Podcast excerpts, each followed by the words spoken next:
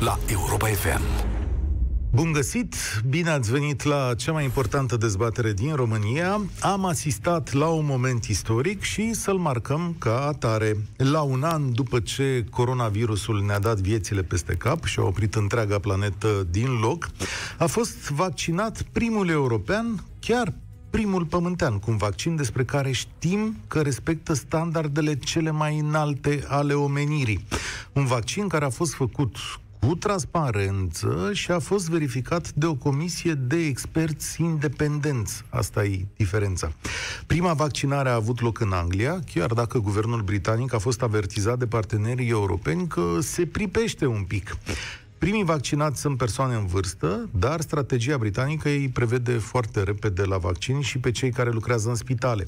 Statele Unite vor aproba posibil un vaccin mâine, cel de la Pfizer, cel de la Moderna este verificat până săptămâna viitoare, când va veni o nouă decizie.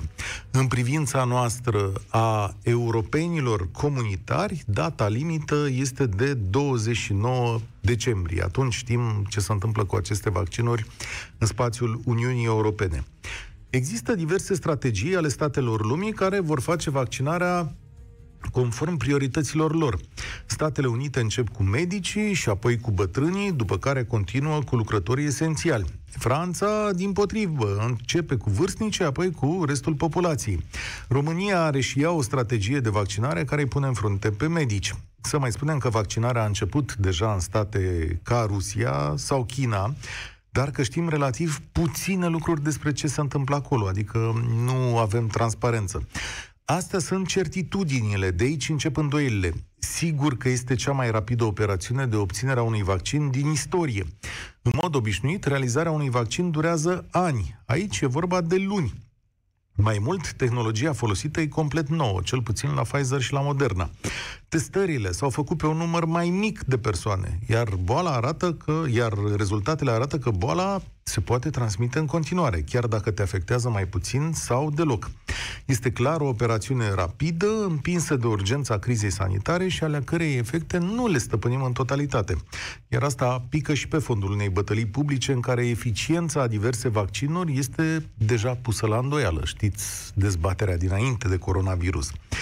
Adăugați aici că în cazul acestei boli, toți pașii înainte pe care i-am făcut au fost marcați de îndoieli și neliniște. Am văzut cum Știința se potignește. Am văzut cum greșește, am văzut că fiecare pas înainte este marcat uneori de unul înapoi. Luați doar cazul măștilor sau al medicamentului Remdesivir, care când au fost bune, când n-au mai fost bune. Sigur că asta te pune pe gânduri. Ce vei face? Asta e întrebarea pe care o lansez la 0372 069 599. Mai zic o dată, 0372 069 599 accepti vaccinarea în orice condiții sperând ca viața să revină la normal sau mai aștepți? Ce vei hotărâ pentru tine și familia ta? Ce îndoieli, ce nesiguranțe ai? Ai încredere că vaccinurile obținute atât de rapid sunt cele mai sigure? La dezbaterea de astăzi o să ni se alăture medicul Sandra Alexiu, președinta Colegiului Medicilor de Familie din București și Ilfov. Bine v-am găsit, doamnă! Asociație, de fapt, nu colegiu. Mulțumesc frumos pentru invitație. Mulțumesc că sunteți alături de noi. Uite, hai să începem de aici. Aveți încredere dumneavoastră ca medic că vaccinurile obținute atât de rapid sunt cele mai sigure? Uh, da, și aș vrea să corectez câteva din afirmațiile dumneavoastră da. de mai înainte, dacă îmi permite. E un bun început. Vă rog, unde greșesc din ceea ce m-am documentat eu? În primul rând că nu vorbim despre prima vaccina, persoană vaccinată de pe pământ. În mod da? Vorbim de după 45.000 de persoane care au fost deja vaccinate în studiile clinice, vorbim de prima persoană vaccinată în, în cadrul unui program național de vaccinare cu un vaccin care are autorizație clinică. Da? Deci înainte de doamna de 90 de ani care a fost vaccinată, au fost 45.000 de oameni în acest studiu cu vaccinul respectiv care au primit deja acest vaccin. Să nu uităm acest lucru. În mod evident. Uh, pe de altă parte, tehnologia nu este complet nouă. Ea a fost utilizată și la studiile care s-au făcut pentru vaccinurile SARS-CoV-1 și MERS și la alte uh, vaccinuri este o tehnologie care are vreo 30-40 de ani, dacă nu mă înșel. Nu s-a aplicat până acum și nu s-a obținut așa de uh, până acum un rezultat.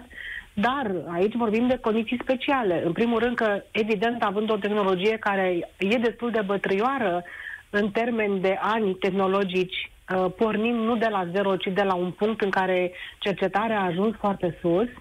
Plus că etapele de, uh, prin care se autorizează vaccinurile au fost cumva nu comprimate, ci au fost suprapuse.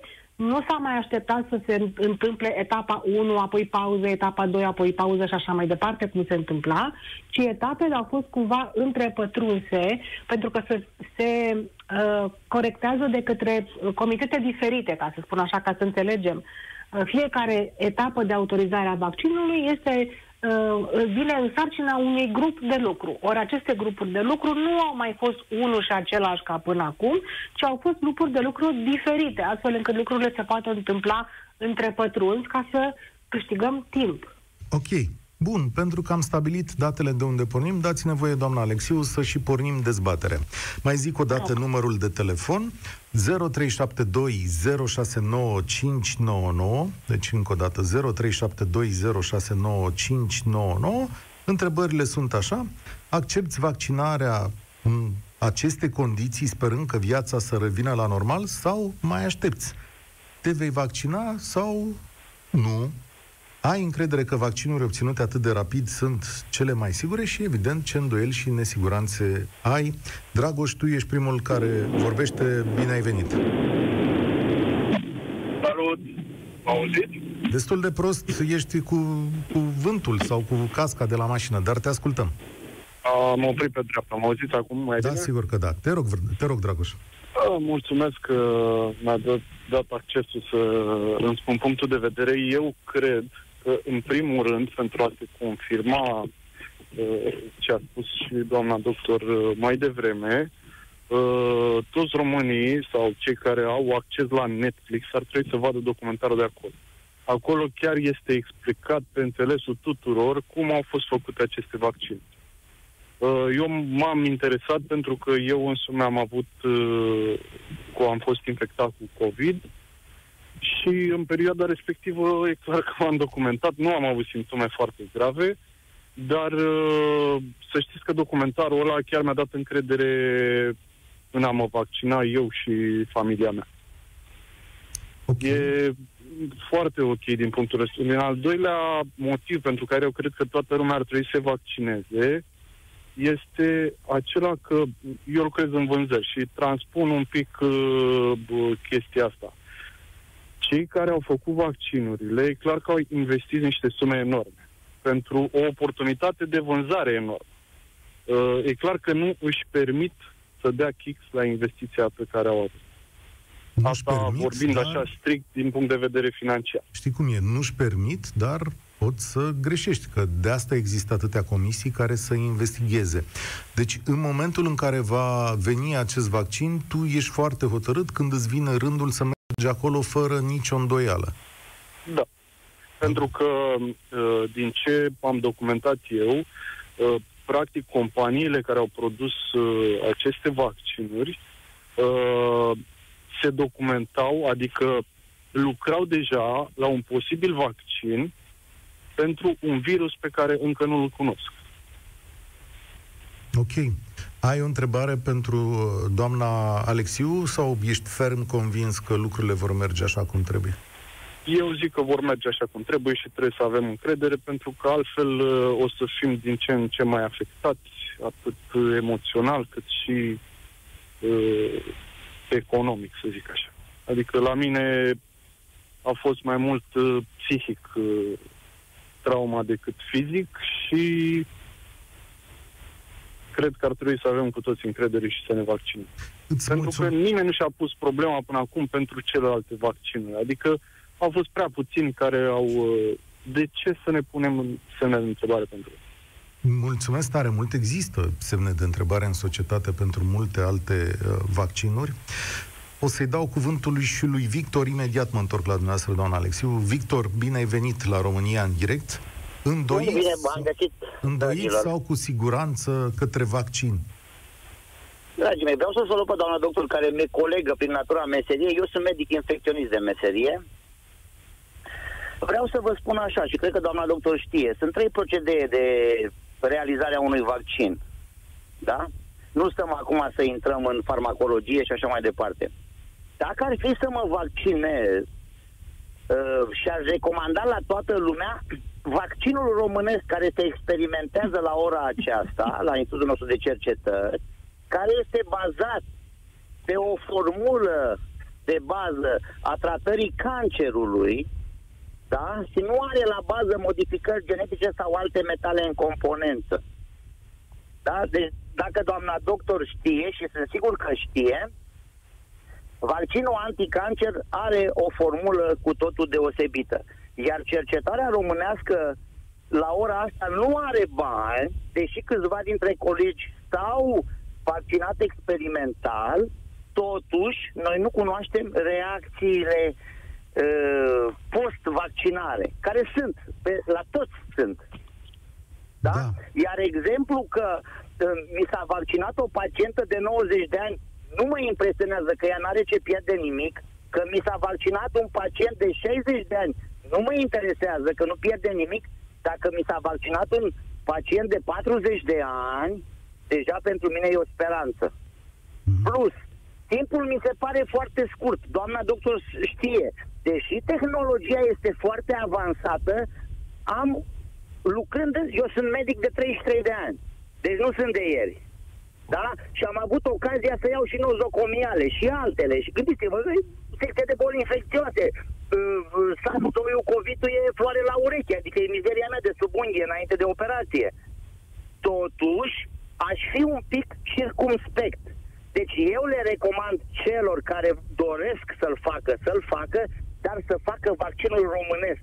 Mm. Și pe calea asta aș îndemna guvernul să investească Stați în amărâtul ăla de, că aici trebuie să contrabalancez eu. Nu știm foarte multe lucruri despre vaccinul românesc. Doamna Alexiu... Păi interesați-vă! Ne interesăm, da. E un pic mai complicat, că el trebuie evaluat de niște experți. Nu pot să mă interesez eu, că eu degeaba mă uit într-o carte de medicină. Doamna Dragul Alexiu, meu. stați o secundă, că nu suntem singuri aici. Doamna Alexiu, e o speranță acolo la vaccinul ăsta românesc? Există de adevăratele? Ce se știe sau se întâmplă în comunitatea medicală? Um, da, sunt niște încercări la Timișoara sub conducerea domnului profesor Păunescu de utilizarea unor peptide Uh, un vaccin care nu pornește de la structura virusului, ci vine cumva să stimuleze sistemul imunitar, dar, cum spuneați și dumneavoastră, un vaccin nu poate fi folosit până ce nu este autorizat ca să fie autorizat, el trebuie să se întâmple pe niște, uh, să, să fie supus la niște studii, după cum ați văzut, probabil că toată lumea acum a citit despre studii clinice, că a fost destul de transparentă comunicarea. Uh, parcă, din uh, câte știu, se se discută încă la nivel de studii pe animale la uh, Institutul din Timișoara, încă nu s-a trecut la testarea pe oameni, așa încât uh, vă dați seama că e destul de puțin avansată acțiunea în acest sens. Uh, dacă studiile pe animale sunt practic în etapa preclinică, discutăm de faptul că nici măcar nu prea au pornit uh, cu studierea uh, pe, pe fazele respective, nu avem încă experimental pe studii de voluntari, așa încât durata acolo s-ar putea să depășească un an, doi, așa încât nu se pune problema, nu cred că organizațional se pune problema să așteptăm noi românii să apară un vaccin românesc și abia apoi să ne vaccinăm. Uh, știu teoria asta, teoria faptului că vaccinurile făcute în România sunt mai grozave. Uh, nu este prima dată ridicată pe tapet. Uh, unele dintre grupurile care se opun vaccinării au venit cu această justificare în momentul în care s-a desfințat Institutul Cantacuzino. Uh, Institutul Cantacuzino făcea vaccin gripal, e adevărat, uh, a contribuit, contribuit inclusiv la vaccinul pandemiei, care, apropo, să nu uităm acest lucru, vorbim de gripa porcină din 2009, vaccinul apărând în câteva luni, Dacă vă aduceți aminte, în 3-4 luni am avut vaccin pandemic, ceea ce nu mi-aduc aminte să fi provocat așa o mare și intensă discuție despre viteza cu care a apărut vaccinul, iar compoziția vaccinului gripal, după cum vă spuneam, este unică în lume. Ea se stabilește de către Organizația Mondială a Sănătății și toate fabricile din toată lumea fac aceeași compoziție a vaccinului, așa că nu putem vorbi de un vaccin personalizat pe o anumită țară. Virusul nu este ceva care se întâmplă doar pe teritoriul românesc. Circulația virusului, sper că toată lumea își dă seama după felul în care s-a întins această pandemie, că nu putem limita circulația unui virus pe teritoriul unei țări pentru că e ceva neauș românesc. Mulțumesc pentru răspunsul acesta. Hai să mergem... Uh, Ia, Victor, da, văd că mai ești pe fir. Te rog, te uh, Dragul meu, da, eu aș vrea să amintesc doamnei doctor că sunt câțiva colegi care s-au vaccinat. Deci testele da, pe da, animale au fost e... trecute cu succes. Asta nu e inclusiv domn profesor. Deci, ascultați-mă un pic. Inclusiv domn profesor care este șeful laboratorului de cercetare s-a vaccinat, dar nu pot să cred, pentru că uitați-vă în istoria Pfizer, câte, câte, câte greșeli au făcut și câte, cum să spun, uh, uh, uitați-vă în istoria lor de vaccinare mă îndoiesc un pic, mă îndoiesc un pic că ei într-un an de zile, că Ce? ei într-un an de Stați zile au făcut... reușit să dezvolteze, să dezvolte da. și să treacă aceste fapte dacă nu erau Pfizer. România nu are fonduri. Eu zic că totuși este și o bătălie comercială aici. Sigur că e și o bătălie deci, comercială, da. Slavă Domnului! Slavă Domnului! Este o bătălie în toată lumea care a adunat niște fonduri uriașe ca să scoată omenirea dintr-un dezastru. Slavă Domnului că este o bătălie comercială. Dar nu, Norocul acestui lucru... Amărâții, deci dumneavoastră știți că la Timișoara se zbat cu, cu o mână de fonduri. Iar fondurile mari unde s-au Noi nu ne, noi nu ne străduim în zilele noastre să salvăm un institut sau o fabrică. Noi la ora asta trebuie să ne gândim la soluții care să salveze omenirea. Și atunci, sigur că avem o competiție în care s-au băgat foarte, foarte multe fonduri și foarte mulți cercetători au lăsat totul baltă ca să se ocupe de asta. De asta discutăm de un joint venture între Pfizer și BioNTech, nu? Sau despre celelalte, ați văzut că toate sunt niște asocieri, pentru că niște cercetători care mergeau într-o anumită direcție pe alte produse, dar foloseau tehnologia respectivă, au considerat că e cazul să încerce și uite că a fost un lot câștigător. Acea tehnologie acum deschide un drum, Corect. inclusiv Corect. pentru modificarea celorlalte vaccinuri, pentru că această tehnologie aduce o eficacitate foarte mare față de vaccinurile celelalte, inclusiv la vaccinul gripal, care are o eficiență de, no- de 70-80%, ori despre COVID vorbim la 95. Este o revoluție în istoria medicinii. O secundă, Victor, o concluzie scurtă. E multă lume care așteaptă pe fir și... Da, îmi cer scuze, îmi cer scuze. Uh, ultimele 20 de secunde. Nu sunt convins că ultima etapă a vaccinării mi-a deschis ochii din punct de vedere al specialistului pe boli infecțioase care are siguranța respectivă.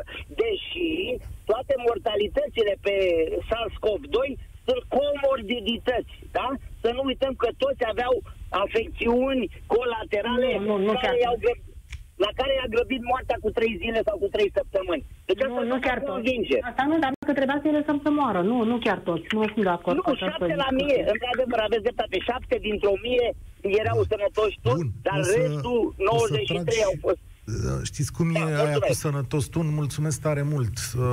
Da. Cu toții suntem sănătoși tun, dar surpriză la un moment dat că nici nu știm când și unde e boala. Ana Maria, bine ai venit la România în direct, mulțumesc pentru așteptare. Bună, Cătălin, sunt Ana Maria din Timișoara, am 25 de ani. Referitor la, cred că e important de menționat acest lucru, referitor la decizia mea, da, mă voi vaccina și problema care mi-o pun este cât de repede voi putea face acest lucru. Uh, iar uh, frica mea cea mai mare este că statul român nu va putea să faciliteze acest lucru în viitorul foarte apropiat. Știu că depindem de o redistribuire din partea Uniunii Europene și alte chestiuni de genul acesta, dar uh, aici este frica mea referitor de uh, vis-a-vis de statul român.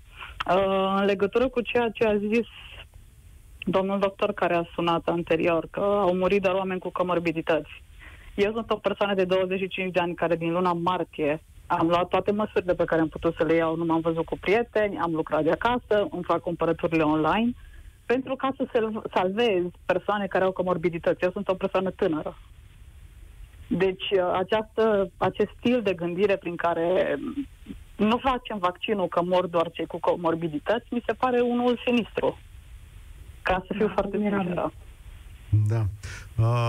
Eu cred mai mult de atât că toată lumea are câte ceva, adică asta cu sănătos tun, cred că e o zicală de la noi de acasă, așa, domne, dar ceva era sănătos, nu, nu zicea nimic uh, săracul. Uh, uită să spun apropo de chestiunea asta că vor fi șase centre regionale în șase spitale militare care vor avea tehnologia respectivă pentru a uh, ține vaccinurile respective. Îți mulțumesc tare mult, Ana Maria, spor la treabă acolo. Uh, doamna Alexiu, o întrebare care vine și de pe Facebook. Cum arată? Vaccinurile astea sunt niște doze pe care le iei și le folosești automat, le injectezi sau se pre- serul ăla se extrage într-o seringă obișnuită și cu aia să face vaccinul? Ce știți? Să avem idee despre chestiunea asta? Uh, da, cel mai probabil sunt niște doze înghețate care vor fi uh, dezghețate, diluate și trase în seringă, ca să vorbim uh, așa, într-un stil în care să înțeleagă toată lumea. Noi am mai trecut prin asta înainte să apară vaccinul MMR, adică cel referitor la rujeolă, rubeolă, oreion, se vaccina cu vaccin antirujeolos, făcut chiar la noi, și acel vaccin era congelat și aveam un flaconaj pe care îl scoteam din congelator, îl dizolvam, foloseam un diluant, după care uh, trăgeam uh, din flacon în 10 sau 20 de seringuțe și chemam toți copiii odată la vaccinare. Adică uh, lucrul ăsta nu e un lucru nou, am trecut prin asta, l-am făcut și nu, nu, e, nu constituie o problemă.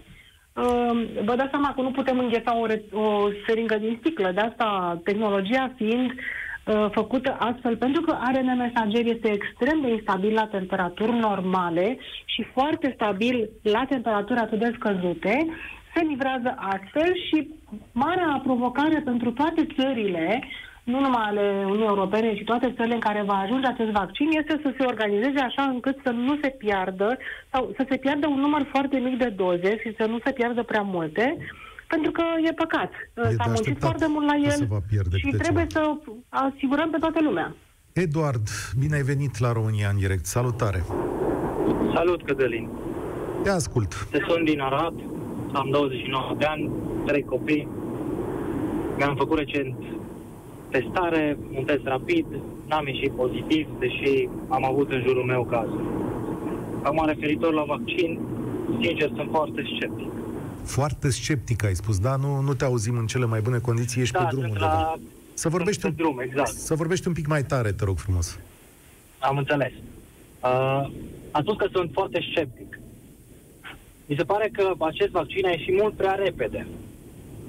Și exact cum spunea și Victor, domn doctor, am impresia că e un joc financiar, un joc politic financiar la mijloc.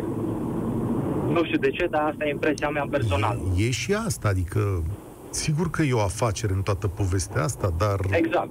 nu știu de ce ar pune asta semne de întrebare asupra părții medicale. Pentru că dacă e o afacere aici, nu pot să înșel decât o dată. Zic și eu, dar uite, poate să răspunde doamna doctor Alexiu mai bine decât mine la chestiunea asta.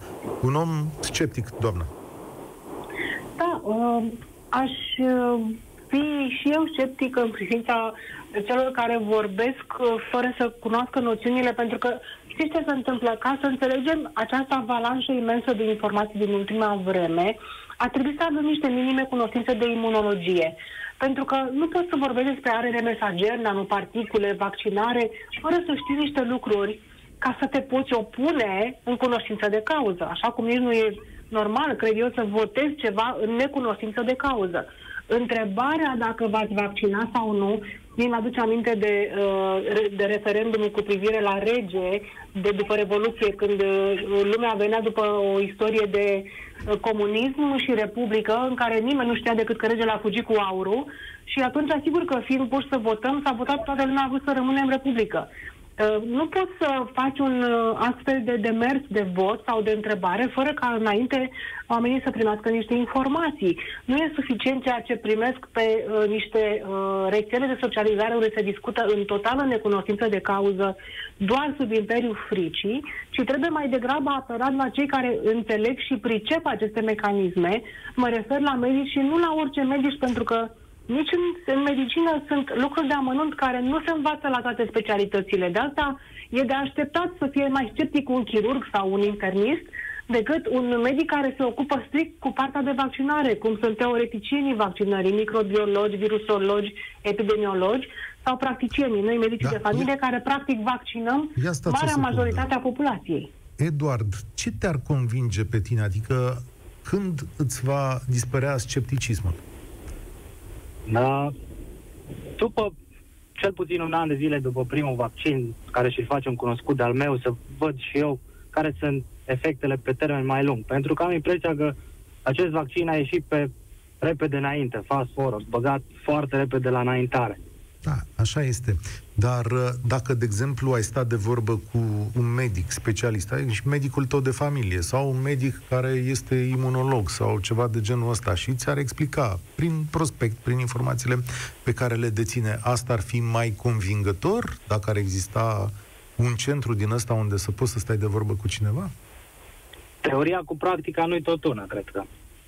Mm-hmm. Deci ai vrea să vezi cu ochii tăi că cineva mai... Nu să să văd cu ochii mei. Aș vrea să se afle mai puțin mai multe informații pentru efectele post-vaccinare. Uh-huh, Dar știi că un, a, aceste vaccinuri în toate aceste comunități, uh, fie că e vorba de Europa, America, Anglia, da, că sunt entități separate, au fost vizitate sau văzute de niște grupuri de experți independenți, niște oameni care își câștigă pâinea din treaba asta și a căror Patalama are o greutate acolo, adică sunt niște profesioniști care, fără să participe la realizarea vaccinului, s-au dus și s-au uitat și au văzut, uite, studii, rezultate, ce s-a întâmplat. Da, dar e puțin ciudat, pentru că pentru aceeași tulpine, acum nu, nu sunt medic, n-am nici studii cu privire la medicină, par n-am. Sunt un simplu cetățean care nu are tangențe cu medicina, decât dacă mă doare măseaua sau mă doare cea, mă duc la doctor, da, da, da. da și întâln domn doctor. De ce pentru celelalte tulpine de, de SARS-CoV nu s-au găsit vaccinuri și pentru acest SARS-CoV-19 sau 20 avem vaccin în mai puțin de 2 ani de zile? Uite, asta e o întrebare. Așa este, doamnă, nu avem vaccinuri pentru uh, celelalte tulpine de uh, SARS-CoV? Da, nu avem vaccinuri, dar tocmai asta și vă spuneam la început, că tehnologia de a face un vaccin nu a pornit de la zero, ci a pornit pe cercetările care sunt de ani de zile pe SARS-CoV-1 și pe MERS, pentru că la asta se referă probabil la celelalte uh, pandemii, epidemii recente. Uh, da, nu avem încă vaccin, dar nici virusurile nu sunt identice. Adică noi pentru să trebuie să înțelegem că la fiecare virus care apare, fie că e SARS-CoV-1, ca SARS-CoV-2 HIV. Uh, iată, HIV-ul are ani de zile de când îl avem și nu avem un vaccin. Pentru că nu s-a găsit încă formula câștigătoare. Nu avem încă suficiente uh, posibilități, informații să facem un vaccin care să, câștig, să fie câștigător, pentru că virusul e foarte schimbător. Virusul se schimbă foarte mult. Pe deosebire de fracții sau verii lui, SARS-CoV-2 este extrem de stabil. Adică e adevărat că au apărut câteva mutații, dar ele nu au afectat uh, partea aceea de țepi, că poate toată lumea știe, știe acum cum arată virusul ăsta, are niște țepi la suprafață și ăia dau virulența. Gen, ă, toate modificările care au apărut până acum, mutațiile, nu au afectat partea de țepi, așa încât ă, nu a afectat nici foarte, nu s-a schimbat virusul ăsta foarte mult, este foarte stabil. De asta și s-a putut, asta e unul dintre motivele pentru care am avut foarte repede un, ă, un vaccin. Vă spuneam la un moment dat, că la vaccinul pandemic am avut un vaccin în trei luni. Uh, era vorba de un anumit virus gripal care a făcut ravagii în 2009, cum toată lumea probabil își aduce aminte, și acolo s-a pornit cercetarea pe vaccinurile gripale deja existente. Dovadă că începând din anul următor, adică din 2010, virusul porcin, care atunci a, a trecut toată omenirea printr-o pandemie, nu atât de vastă ca asta de acum, a fost inclus în formula vaccinului gripal. Astăzi ne vaccinăm în fiecare an contra gripei, cu unul dintre virusuri, unul dintre virusurile din compoziția vaccinului este fix virusul pandemic. Bun. Eduard, îți mulțumesc pentru intervenție. Spor la treabă, drum bun, cu grijă. Sigur că îți înțeleg uh, scepticismul. Cu toții avem îndoieli în fața noului.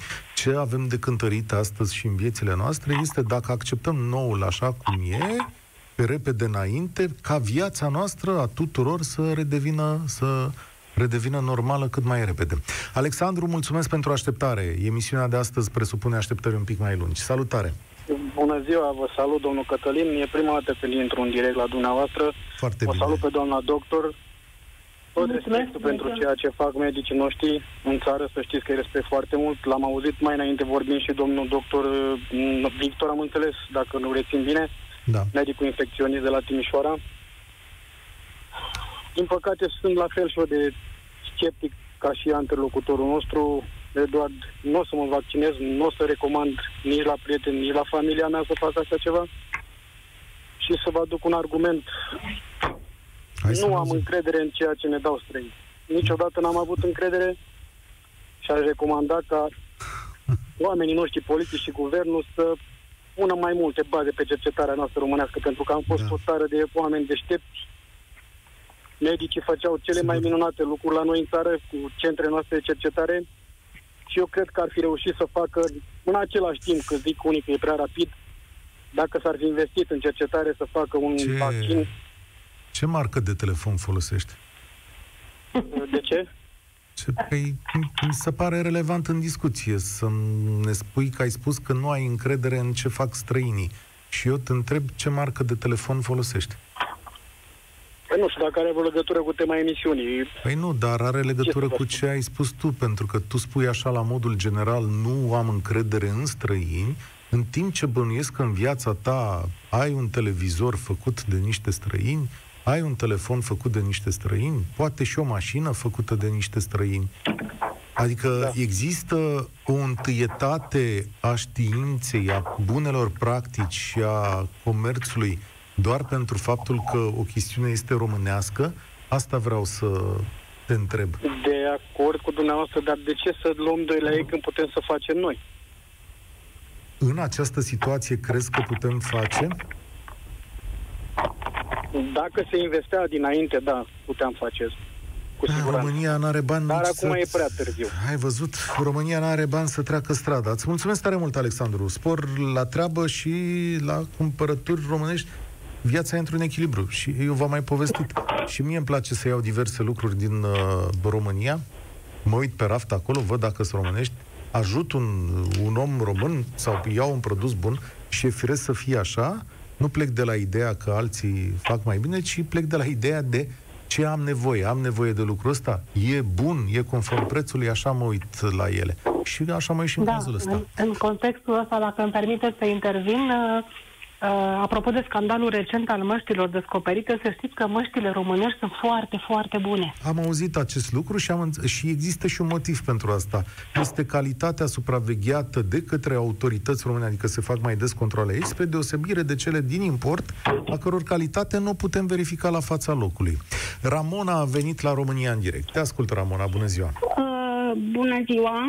Uh, nu mă voi vaccina nici eu, nici prietenii mei, nici familia mea cu aceste vaccinuri produse de Moderna, de AstraZeneca, de Pfizer.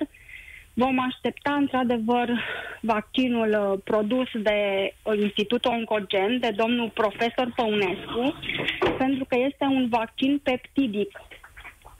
Deci nu este un vaccin pe bază de RNA, este un vaccin care se, administ- se va administra, după cum a spus profesorul Păunescu, sub formă de spray-uri nazale, pufuri nazale, în care eu am mare încredere, mai mare încredere decât în vaccinurile administrate prin injecții. Mm-hmm. De ce vă sperie pe, fapt, de ce, vă, de ce nu vă sperie peptidele? Nu mă sperie peptidele. Am înțeles, dar de ce nu vă sperie peptidele? Uh, deci, ele, dacă am înțeles foarte bine principiul, uh, vaccinul acesta este bazat pe epitropii recunoscuți de sistemul imun. Ce sunt epitropii? Scuzați-mi că întreb, dar eu nu am ajuns... Să vă răspunde doamna doctor că ar trebui să știe Da, da, uh, sigur că ceva doamna mai doctor mult știe. despre vaccinul acesta dezvo- pe care vrea domnul profesor Păunescu să-l dezvolte și pe care guvernul României Asta am nici ști mai multe dacă ar fi niște studii publicate. Eu vă întreb de ce dumneavoastră Dar vă temeți dumneavoastră, de altele. doamna doctor, de ce ați avea încredere în aceste vaccinuri aduse, importate în România, pe baza unor studii în care multă lume nu credem în ele, mai ales că domnul doctor Fauci a spus că nu, nu se știe dacă odată vaccinați nu vom transmite în continuare virusul. Dacă odată vaccinați vom fi uh, în continuare nevoiți să purtăm măștile. Ce fel de vaccinuri sunt acestea? Eu știu că în momentul în care mă vaccinez, după trei săptămâni, am o anumită cantitate de anticorpi care îmi permit să nu mă mai îmbolnăvesc. Păi, Cred că ai Dumneavoastră, ajuns. da, dar e vorba să se atingă un anumit procent în populație în care mai mult de 75% din populație să se vaccineze sau să obțină anticorpi, după care vom putea fi siguri să terminăm și cu mască și cu dezinfectante și să revenim la Da. viața dinainte. Altfel, până atunci, nu avem cum să obținem această imunitate de grup. Din ceea ce Sunt spuneți, vaccinuri înțeleg că știți noi ce înseamnă care- imunitatea de grup și um, apreciez că ați vrut să, să uh, cumva să deviați discuția, dar nu cred că era cazul să-mi răspundeți cu o altă întrebare. V-am întrebat de ce nu, de ce credeți în pe tine și nu în celelalte. Și nu mi-ați Uh, deci eu nu cred în aceste vaccinuri făcute pe repede înainte a acestor companii. Nu cred că sunt uh, uh, că au n-au cum să aibă studiate efectele adverse pe care le dau în Vaccinul timp. pe Tidic de la Timișoara, tot în același timp deocamdată pus la punct, toate au început uh, producția sau cercetarea odată, e tot pe repede înainte. Dar am întrebat Da, de ce? dar am încredere De ce? mai Da? mult Și celelalte nu. în știința românească De ce? decât în ceea ce uh, vor să ne aducă din Occident. Pentru că uh, dacă Institutul Cantacuzino nu ar fi fost distrus, noi acum cu Da. polidinul și imunostimulentele făcute de, de Cantacuzino am fi trecut mult mai repede peste această pandemie. Da, una e una și alta e alta, adică, bun, Da, deci într-adevăr, eu, s-or fi eu făcut niște- niciodată nu mă voi vaccina cu aceste vaccinuri făcute pe repede înainte și uh, mai ales că Dar, uh, au existat Nu și avem pe motiv. Facebook da, aici sau discuția... pe rețelele de socializare afirmațiile domnului Arafat că noi cei nevaccinați îi vom îmbolnăvi pe cei vaccinați, ceea ce este ilogic. Și, a, și încă o problemă, că noi cei nevaccinați nu vom mai avea voie să călătorim sau că a- unele companii aeriene, aeriene nu ne vor mai Asta e- permite acest asta lucru. e Se probabil. întâmplă deja. Se Asta e întâmplă deja probabil. în Dacă Italia. se întâmplă, în, uh, aceste companii aeriene își vor pierde uh, pasagerii și într-un final poate îți vor cere doar Nu vorbim un de test companii COVID. aeriene. Aici știți că așa a anunțat Italia, că nu va mai permite la un moment dat turismul celor care sunt nevaccinați. Da, dar Pentru asta- niciun fel de viroză, pentru niciun fel de boală pentru care uh, s-au uh, făcut vaccinuri, nu au existat aceste amenințări. Oare de ce? Pentru Da. că celelalte nu au produs pandemii. N-au fost Da. pandemice. Îți mulțumesc Deci tare nu. mult. Îți mulțumesc tare mult, Ramona. Uh, sigur că discuția are și uh, accente comice uneori și încă o dată aici e o chestiune de Triste, știință, nu nu, comice. uh, e o știință, e o chestiune de știință, nu de românism, adică iar argumentul timpului, uh, domnii de la Timișoara, în care văd că atât de multă lume are încredere, s-au, ocupă, s-au apucat de realizarea unui vaccin în același timp cu restul lumii, adică tot pe repede înainte, dar în niște condiții pe care mult mai Nu, puțin nu lume chiar. știe. Nu chiar, domnul Stribla, stați o clipă. Domnul de la Timișoara s-au apucat odată cu cei care s-au apucat de studii după ce a apărut uh, harta genomului, a virusului, harta genetică. Uh, dintre aceștia, totuși, sunt cercetători care lucrează de niște ani de zile la vaccinuri anticoronavirusuri de alt tip. Adică nu e chiar așa. Timeline-ul e un pic mai în urmă. Că de asta ne-am și permis să ardem niște etape și să le scurtăm pe celelalte. Haideți să vorbim cu Ioan. Bine ai venit la România în direct, Ioan. Bine v-am găsit. Salutare. Vă salut, domnul Cătălin, vă salut, doamna doctor. Uh, sunt Bună pentru ziua. prima dată în emisiune și vă mulțumesc.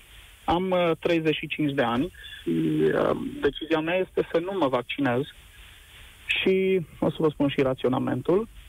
Uh, nu sunt specialist, însă în momentul de față nu cred că uh, am suficiente argumente ca să fac lucrul acesta.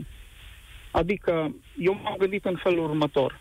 Aș putea să mă vaccinez în cazul în care, uh, pe segmentul acesta, un specialist, poate uh, cunoscut uh, de mine dintre apropiați, ar putea să vină și să-mi spună că este sigur vaccinul. Nu este frica, cum spunea doamna doctor, cea care uh, influențează decizia aceasta. Cred că poate ar fi frică pentru cei care se vaccinează. Nu este frica cea care uh, mă determină să nu mă vaccinez, ci trăiesc în uh, societatea aceasta și mă expun la virus. Organismul uh, are în sine uh, și a fost creat uh, de Dumnezeu cu uh, puterea aceasta să se protejeze singur. Sigur că da, la un moment dat trebuie ajutat. Dar trebuie să am mai multe uh, referințe pe tema aceasta, să văd dacă este sigur vaccinul acesta. Nu cunoaștem uh, reacțiile adverse, nu cunoaștem uh, care sunt consecințele pe termen lung. Poate timpul este prea scurt. Există Asta un este punctul meu prospect de- care de e vedere. publicat. Există un prospect publicat în Marea Britanie și care e public deja, circulă peste tot, uh, prospectul vaccinului Pfizer, pe care Marea Britanie l-a aprobat și le-a dat publicității. Adică e trecut acolo ca la orice pastilă obișnuită pe care o iei. Înțelegi? Scrie, uite, asta face, cu asta se ocupă, așa a fost dezvoltată. Știi cum arată un prospect? Bănuiesc că ai luat pastile de cap sau, mă rog, ce luăm cu toții la răceală și așa mai Sigur că departe. da. Și acolo scrie tot felul de lucruri. Adică în acela ai încredere? În medicamentele respective. Nu, în prospect, în prospect, în toate datele pe care ți le furnizează compania producătoare sub supravegherea statului. Ai În încredere? momentul de față nu pot să spun că am încredere. Adică orice pastilă ai lua în viața ta, nu ai avea încredere că pastila aia nu-ți face... Nu, nu în orice pastilă. Situația este diferită. Uh, Perioada pe care o traversăm este diferită de uh, o acnee, de uh, o durere de cap sau de orice altceva. Bun, uh, ai făcut vaccin, alt vaccin la în viață, adică În copilărie, cu siguranță, da. și copiii i-ai vaccinat, uite, de poliomielită, împotriva poliomielită. Nu am copii. Ah, nu am ok. copii. Bun, am Cu înțeles. siguranță i-aș vaccina, da. Situația este totuși diferită. De ce? Uh, vorbim de uh, o istorie a vaccinului pentru respectivele boli. Mhm. Uh, în uh, contrabalans uh, sunt anumite informații pe care le aduc anumiți, uh, așa zis, specialiști. Nu știu cât de verificați sunt de ea. Aș prefera pe cineva din anturajul meu care pe segmentul acesta poate să-mi confirme că este sigur vac- uh, vaccinul. Foarte interesant.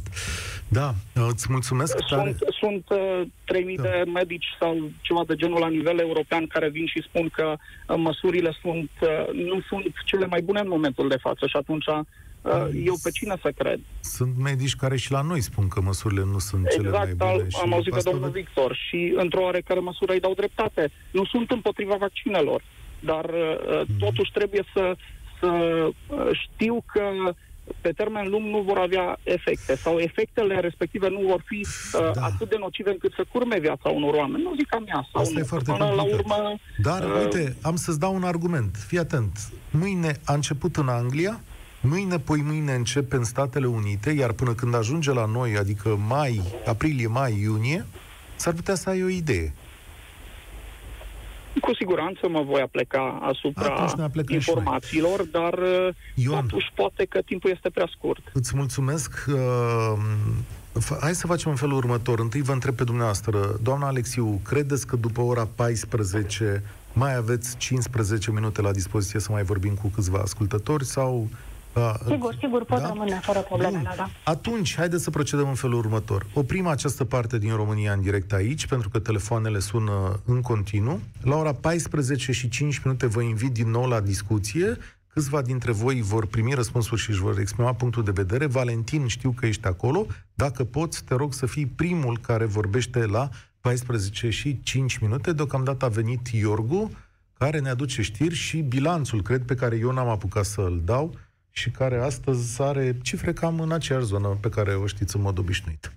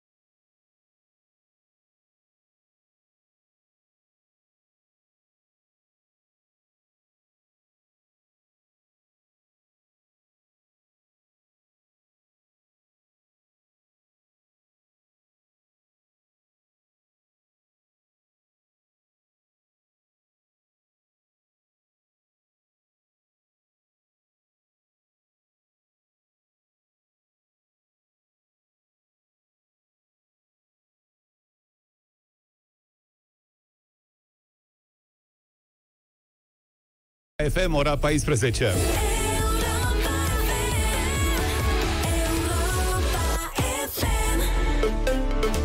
Știrile sunt prezentate de Iorgu Ianu și bun venit, Iorgu. Bună ziua, bine v-am regăsit. În 14 județe intră în vigoare de la ora 17 un cod galben de ninsori abundente. Este valabil până vineri după amiază. Amănunte imediat la știri. Ascultați știrea momentului.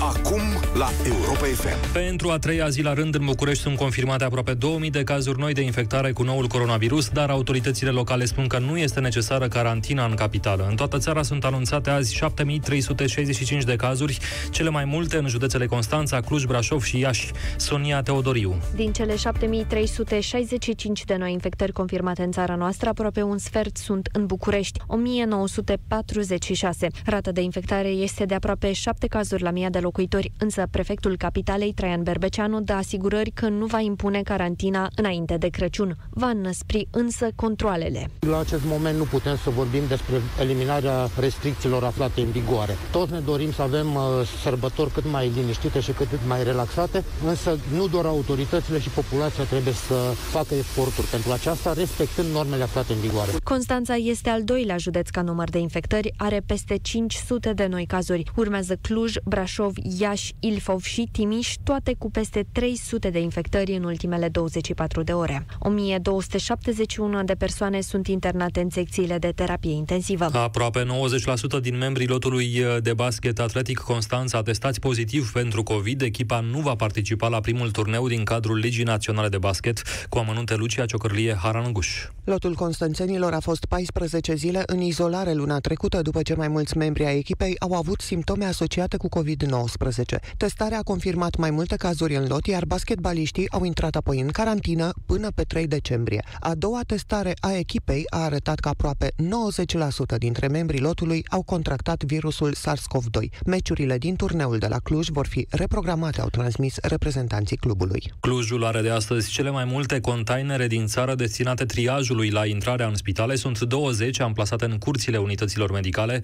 Ultimele două containere au ajuns la Spitalul de Copii. Transmite din Cluj-Napoca Cătălin Suciu. Încă două containere de triaj au fost amplasate în Cluj, iar în total numărul acestor ajunge la 20. Cele două containere au fost montate în curtea unității de primire urgențe pediatrie. Asta în condițiile în care apar tot mai multe cazuri de COVID-19 în rândul copiilor. De altfel, Spitalul de Copii din Cluj a amenajat inclusiv o secție de terapie intensivă cu patru paturi destinate celor mai grave cazuri. Clujul a înregistrat în ultimele 24 de ore 366 de noi infecții cu SARS-CoV-2. Locurile din secțiile de terapie intensivă sunt ocupate de săptămâni bune din Cluj Cătălin Suciu, Europa FM. În București, 72 de trenuri vor circula din 13 uh, decembrie între Gara de Nord și aeroportul Otopeni, anunță CFR Infrastructură. Vine cu amănunte Mihai Bucureșteanu. Cei trei operatori care vor asigura serviciul public de transport călători între Gara de Nord și aeroportul internațional Ani Coandă sunt CFR Călători, Regio Călători și Transferoviar Călători. În total, 72 de trenuri vor asigura legătura între București și aeroportul din Otopeni. Garniturile vor circula 24 de ore din 24. Durata călătoriei va fi de 20 de minute, iar trenurile vor circula la un interval de 40 de minute pe sens. Primul tren care va asigura legătura directă aeroportul internațional Henri Coandă, Gara de Nord, aparține operatorului național CFR Călători și va pleca din stația aeroportului la ora 12 și 31 de minute la miezul nopții și va sosi la Gara de Nord la ora 12 și 56 de minute. Condamnat în România pentru o mită de 300.000 de euro, fostul parlamentar Cristian Rize a dobândit cetățenia Republicii Moldova prin fals în declarații, spun procurorii moldoveni. A fost deschis un dosar penal în acest caz, explică Florentina Mihăița. Atunci când și-a depus actele pentru cetățenie, fostul deputat Cristian Rizea ar fi ascuns că este cercetat penal în România. Cetățenia i-ar fi fost respinsă, mai spun anchetatorii din Moldova, care au deschis dosar penal pentru fals în declarații pe numele lui Rizea. Dacă este găsit vinovat, acesta riscă amendă sau închisoare de până la un an. Cristian Rizea a devenit cetățean al Republicii Moldova pe 7 decembrie 2017, dar cetățenia i-a fost retrasă în luna noiembrie acestui an. În martie anul trecut, Rizea a fost condamnat în România la 4 ani și 8 luni de închisoare cu executare pentru pentru trafic de influență și spălare de bani după ce a primit o mită de 300.000 de euro. În 14 județe intră în vigoare de la ora 17 un cod galben de ninsori abundente. Este valabil până vineri după amiază.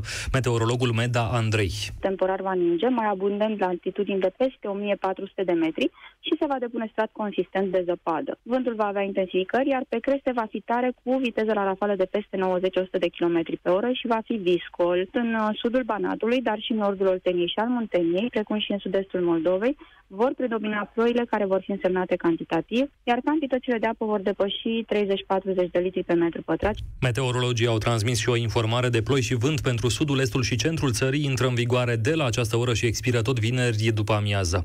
14 și 5 minute, revenim acum la România în direct. România în direct cu Cătălin Striblea la Europa FM. România în direct după ce a fost prima, făcută prima vaccinare în cadrul programului de vaccinare din uh, Marea Britanie. Astăzi așteptăm, uh, mâine de fapt, decizia privind vaccinul în Statele Unite, după care încep uh, întrebările puse sau dezbaterea publică privind vaccinul în uh, Uniunea Europeană și o decizie așteptată în Uniunea Europeană pe 29 decembrie. Doamna doctor Sandra Alexiu, președintele Asociației Medicilor de Familie din București și Ilfov este în continuare alături de noi. Doamnă, știu că vineri, atunci când încep aceste audieri uh, sub sigla Comisiei Europene, și dumneavoastră ați dori sau o să adresați o întrebare, mă rog, experților care au contribuit la acest vaccin, ce, care e întrebarea așa în sensul, uh, ca să, în sensul nostru bănuiesc că e o întrebare de specialist, dar către ce direcție să îndreaptă? Sau care e curiozitatea dumneavoastră legată de acest vaccin? În primul rând că este o dezbatere, ca urmare, ceea ce spunem noi sunt mai degrabă uh, statement sunt declarații, nu întrebări.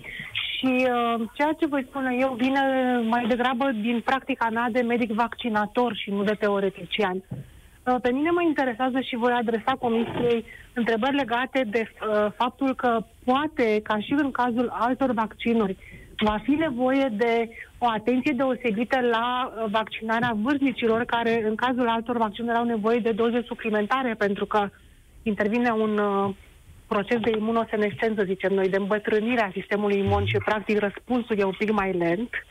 Și mă mai interesează dacă, la fel tot așa, prin comparație cu un vaccin pe care astăzi îl facem la gravide, să asigurăm anticorpii pentru copii până când ei reușesc să facă proprii anticorpi din propria vaccinare, dacă luăm în calcul să vaccinăm gravidele, puțin spus deocamdată că nu există studii pe gravide, dar dacă e bine să recomandăm un vaccin anticovid mămicilor înainte de a concepe chiar. Mhm.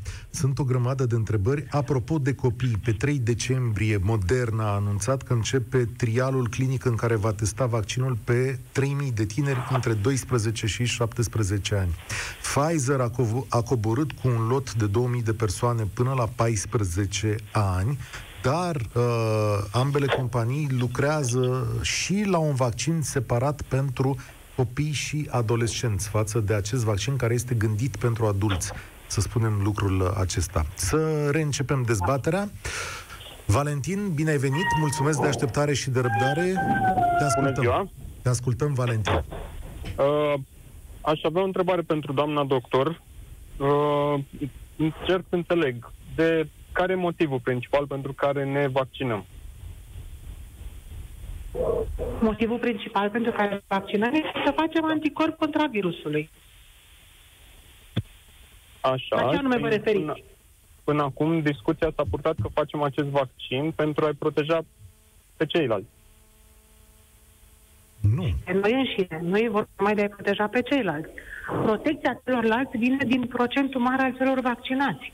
Protecția noastră este propria protecție. De aia discutăm despre procesul de vaccinare ca de o chestiune de sănătate publică, care nu ne doar pe noi personal, ci și pe cei din jurul nostru. De exemplu, am citit chiar astăzi că Elveția uh, amână certificarea, aprobarea acestui vaccin. Așteaptă terminarea stadiului 3 de testare, pentru că m- producătorii nu au spus cât durează imunitatea și uh, nu, este, nu se știe dacă se transmite uh, sau nu, cei vaccinați transmit sau nu la rândul lor. Virusul. Um, ați citit ceva legat de Elveția, dar trebuie să fac niște precizări. În primul rând că Elveția nu este în Uniunea Europeană și uh, pentru acest lucru are propriile autorități de reglementare, ori asta înseamnă că autoritatea de reglementare lucrează și procesează datele în alt ritm decât Uniunea Europeană. În general, medicamentele și vaccinurile în Elveția sunt procesate mai târziu decât în Uniunea Europeană. Asta este o chestiune istorică. De altfel, nu Mă e scuzați, prima dar dată nu când se este valid întâmplă. și pentru noi, adică are vreo importanță faptul că facem... Nu trebuie să avem Pe diferențe noi ne de interesează granițe. vaccinurile care sunt validate în România, să ne înțelegem. În afară de procesul din Uniunea Europeană, fiecare țară își validează propriile medicamente și vaccinuri. Noi avem Agenția Națională și asta facem prin Agenția Națională, deci nu e suficient ceea ce face uh, Agenția Europeană. Adică tu ai dori, Valentin, să înțeleg ca statul român să amâne în această criză vaccinarea ca să vadă efectele și să continue actuala stare de lucruri? Sau cum? Da, pentru că nu contează acum. Ei nu cred că o fac pentru că vor să se pună de-a curmezișul UE. Dar te interesează ca țară să fie vaccinul sigur. Eu nu înțeleg de ce, dacă este o... De ce noi, pentru că suntem, ne cramponăm, contează, e prioritar faptul că suntem în UE și avem setul nostru de reguli și uh, nu primează Dar siguranța lui? Nu ne obligă Mi se nimeni, pare dar absurd. pe de altă parte, nu ne obligă nimeni să ne grăbim, într-adevăr. Dar, pe de altă parte, experții UE, strânși la un loc din atâtea țări și cu atâtea perspective, cred că au o putere cel puțin la fel de mare de discernere ca și a corpului de experți români, nu? Adică... Ați dat exemplu și peste tot uh, este exemplu Marii Britanii, care nici ea nu mai este efectiv. O să fie da. o chestiune de timp până nu mai este în Păi UE. de, asta, de asta și-a validat singură Marea Britanie, pentru că deja a începuse procesul de desprindere și nu așteaptă decizia UE în această situație. Da, a fost dată ca exemplu pozitiv. Nu, UE a zis din potrivă, vă grăbiți. Deci pozitiv e, nu știu dacă e, doar cert este că există.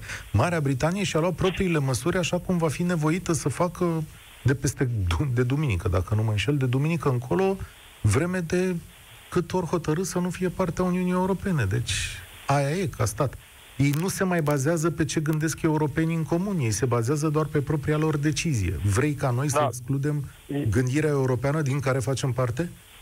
Eu sunt uh, sceptic tot pentru, sau din cauza tot a vitezei care a fost scos. Mhm.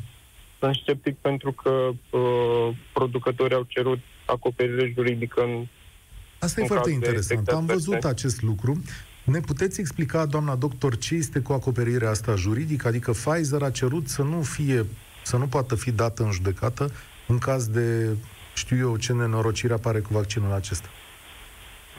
Uh, nu prea pot pentru că nu am văzut documentele de care ziceți. Auzisem că se întâmplă așa ceva, dar nu uh, am studiat ca să văd nuanțele.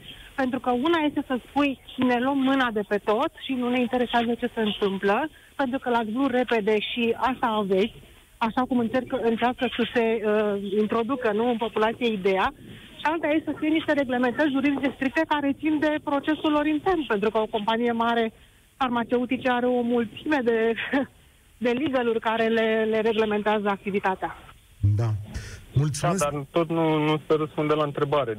Adică? E simplu. Dacă producătorul susține și a testat și îl certifică, îl autorizează, ar trebui să creadă în produsul lui și să nu fie asta o problemă. Păi, crede, dar bănuiesc că își dă seama până la un punct că s-a mers mai repede și, atenție, procesul de testare încă nu e terminat. El va mai continua ani de zile, numai că Nu e o înțeleg situație de uh, criză. fanatismul, că uh, detest și fanatismul anti-vaccin și fanatismul pro-vaccin. Dar ce Atunci nu înțeleg de ce, dacă procesul de testare, de uh, certificare, de autorizare nu e gata, de ce împinge, se împinge vaccinarea? Pentru că mor Eu nu am spus că nu cred, eu am spus că nu am văzut documentația. Este cu totul altceva. Eu, după ce văd documentația și eu, în cazul în care nu mă pricep să studiez cu un specialist, pot să mă pronunț. Până atunci, însă, așa cum există documentații de malpraxis și, pro- și altfel de documentații de tip legal care ne reglementează activitatea, nu am cum să, cum să vă spun. O să vă dau un exemplu. Noi, în medicina de familie, avem voie să facem multe lucruri, dar nu tot ce fac colegii noștri din Occident. Suntem blocați la niște decizii pentru că România nu ne lasă. colegii noștri care pleacă în Franța pot să prescrie un RMN, un CT, știți? E strict o chestiune de reglementare. Da, îți mulțumesc, Valentin. Aș vrea să mai vorbim și cu alte persoane. Sergiu, ai venit la România în direct.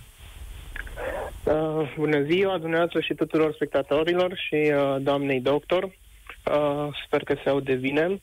Uh, eu sunt uh, pro-vaccinare, dar nu pro-vaccinare sub orice condiție, ci mai degrabă sub orice condiție uh, medicală m-aș uh, vaccina, dar uh, nu aș recomanda, sau doctorii specialiști, uh, poate n-ar trebui să recomande oricărui persoane să se vaccineze. Poate sunt oameni care au anumite boli cronice în stadii finale și poate pe acei oameni doar va pune cireașa, va fi cireașa de pe tort. Uh, de asemenea, mi se pare că timpul uh, foarte scurt de dezvoltare a vaccinului uh, este din cauza necesității pe care ne-o dă, din cauza necesității din această perioadă și realitatea timpului în care trăim. Și cred de asemenea că multe companii încă vor scoate mai multe vaccinuri uh, anul viitor și cele care, acele companii care au fost deja consacrate uh, vor da o încredere mai mare uh, populației spre a se vaccina. Așa cum îs, uh, nu știu dacă pot să dau nume, cele din America care produc doar vaccinuri Sanofi sau Johnson Johnson și așa mai departe. Uh, întrebarea mea uh, pentru doamna doctor ar fi dacă nu ar trebui prioritizată și uh, vaccinarea uh, pe mari aglomerări urbane sau, și pe mici aglomerări urbane, uh, gen să fie prioritizat uh, zona urbană față de cea rurală. Ok, bună întrebare. Am și eu pe aici un fragment de strategie. Stai că-l găsesc imediat. Doamna Alexiu, sunt, mai sunteți cu noi? E... Da, sigur. Eu dacă mă întrebați, uh, știu la ce vă referiți la faptul că există mai multe patologie sau comorbidități, cum le zicem noi, mai multe boli adunate la persoanele care sunt în mediul rural și accesul la asistență medicală este mult mai prost în mediul rural decât în mediul urban. Asta e o altă durere a sistemului de sănătate românesc și recunosc că așa este. Dar uh, acum trebuie să ne concentrăm pe acele categorii care s-au dovedit a fi la risc. Ori nu cred că ar fi sănătos și nici, nici mental sănătos să ne, să ne blocăm doar pe anumite categorii și să îi împărțim doar pe rural-urban. Câte vreme mor în egală măsură oamenii care au niște boli, cum e diabetul, de exemplu, și care sunt afectați de COVID, indiferent în ce zonă locuiesc. Uh, aglomerarea se poate evita cu măsuri și cu o reglementare și, cu, și dacă autoritățile își fac treaba. Deci dacă discutăm de păstrarea distanței, de dezinfecție, de, de niște condiții normale în care să poți uh, face activitatea fără să-i pui pe ceilalți în, uh, în uh, pericol. Asta se poate face și în rural și în uh, urban și pot să vă dau exemple și din rural și din urban, unde lucrurile merg foarte bine sau unde, din potrivă, lucrurile merg foarte prost pentru că autoritatea nu-și face treaba. Da. Dar uh, mi s-ar părea puțin cam discriminatoriu să facem întâi la oraș sau întâi la rural, în condițiile în care na, patologia mm. e există localități rurale unde se există niște avantaje mult mai importante decât în urban și viceversa. Îi mulțumesc lui Sergiu. La noi strategia arată așa, prioritari sectorul medical, a doua categorie persoane vulnerabile, vârstnici și cei cu boli cronice. Același criteriu de prioritate, persoane din infrastructura critică, adică lucrători esențiali. Dan, tu vei încheia România în direct astăzi cu opțiunile, întrebările tale, gândurile tale, de cântărit între o vaccinare rapidă și uh, revenirea vieții la normal. Bună ziua, sper că mă auziți bine. Sigur că da. Prima dată când intru în direct. Uh, sunt inginer de formație, nu am treabă cu partea medicală, dar soția e medic de familie. Um, vă spun de la început că sunt pro-vaccin, pentru că soția a avut COVID, Uh, o formă ușoară, tot a fost ok. Problema, discuțiile care apar la noi în familie sau în casă, uh, nu, sunt urmă, nu sunt efectiv ce se întâmplă dacă ești uh, infectat cu COVID. Pentru că, după cum vedem, mare parte au simptome foarte ușoare, trec destul de ușor. Uh, problema e ce se întâmplă cu organismul după. Pentru că și aici doamna doctor poate, poate interveni. Uh, nu se știe care sunt urmările și care sunt schimbările în metabolism odată ce ai avut virusul și eventual uh, te-ai vindecat. Și din cauza asta, părerea mea este că ar trebui oamenii să înțeleagă că odată cu vaccinarea se încearcă oprirea transmisiei. În ideea în care... Mă mai auzit? Da, te ascultăm. Da. În ideea în care uh, tu, dacă te-ai vaccinat, nu poți să mai faci boala. Sau dacă eventual faci o formă foarte, foarte ușoară. Dar aici trebuie să avem grijă pentru că nu spune nimeni că nu pot fi un transmisător. Și de aici și domnul doctor Fauci spunea că odată cu vaccinarea nu se va opri purtarea măștii. Ok, tu nu, îl faci, nu faci boala, dar o poți transmite mai departe. Până când se ajunge la acea uh, imunitate în masă, Poate ar trebui să lămurim da. un pic asta. Uh, doamna doctor Sandra Alexiu, cum e această idee? Și eu am auzit-o la fel, tot din presă, din sursele de informare, că nu e foarte clar dacă uh, nu mai ești purtător. Adică e clar că nu faci boala, dar... Că nu faci boala. Dar da. e, nu e foarte clar dacă mai porți boala și o transmis mai departe. Cum a rămas această idee? Nu știu dacă sunt studii foarte clare da. din punctul ăsta de vedere. E o parte din ce a apărut în presă. Doamna Alexiu? Uh, în primul rând că studiile, marea majoritatea studiilor nu apar în presă, ci sunt distribuite în canale specifice medicilor și probabil Corect. soția domnului știe acest lucru. Uh, despre contagiozitate, că despre asta vorbim, uh, deocamdată se știe și chiar m-am uitat astăzi pe o prezentare făcută pentru pacienți, uh, se știe că s-a redus foarte mult și că nu mai e nevoie să ne temem de acest lucru. De asta nici nu se mai face testare la externarea de spital sau nu se face testarea la ieșire din izolare, pentru că știm sigur în acest moment că persoana nu mai este contagioasă chiar dacă e pozitivă. Chiar dacă mai are uh, virusul în organism. Chiar s-a, re, chiar s-a redus uh, contagiozitatea din ceea ce am vă citit eu astăzi la uh, șapte zile dacă faci testul și ești negativ poți să pleci liniștit, vorbim de SUA, și vorbim de, de, da. statele, de uh, uh Marea Britanie, și dacă după 10 zile ai, se poate duce cumva perioada de izolare până la 10 zile și nu mai ai nevoie de testare. Deci știm la ora actuală că nu mai ești contagios după aproximativ maxim 10 zile. Ceea ce da. ar trebui luat în calcul de toate autoritățile pentru ca să reduci perioada de izolare și să crești forța de muncă, pentru că și asta e o problemă mare cu care ne confruntăm. De altă parte, okay, starea de purtător... de carantină S-a redus perioada da. de carantină, la, că la început Izolat. era uh, de izolare, pentru că dacă la început trebuia să aștepți două teste negative, acum e de 14 zile. Să spunem că aici cumva sunt alea patru zile de siguranță. Mm. Da, patru mm. zile în economia unei țări care este, ați văzut unde am ajuns cu deficitul, e foarte important pentru fiecare om recuperat, mai ales dacă n-a avut forme grave.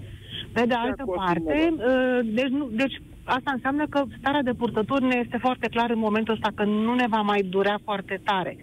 Pe de altă parte, da. nu e chiar o noutate. Ce spuneați și cu ce ați început discuția este că nu știm ce se întâmplă după sechelele care apar chiar exact. la forme ușoare. Există Asta și atâtea alte boli pe care, le, pe care le știm și cu care ne confruntăm și care ne creează mari probleme la distanță. Una dintre exact. ele este rujola. Face o formă ușoară de rujolă, sugar fiind, și după șapte ani se instalează o paralizie progresivă care te omoară într-un an. Dați-mi adică voie... despre asta vorbim.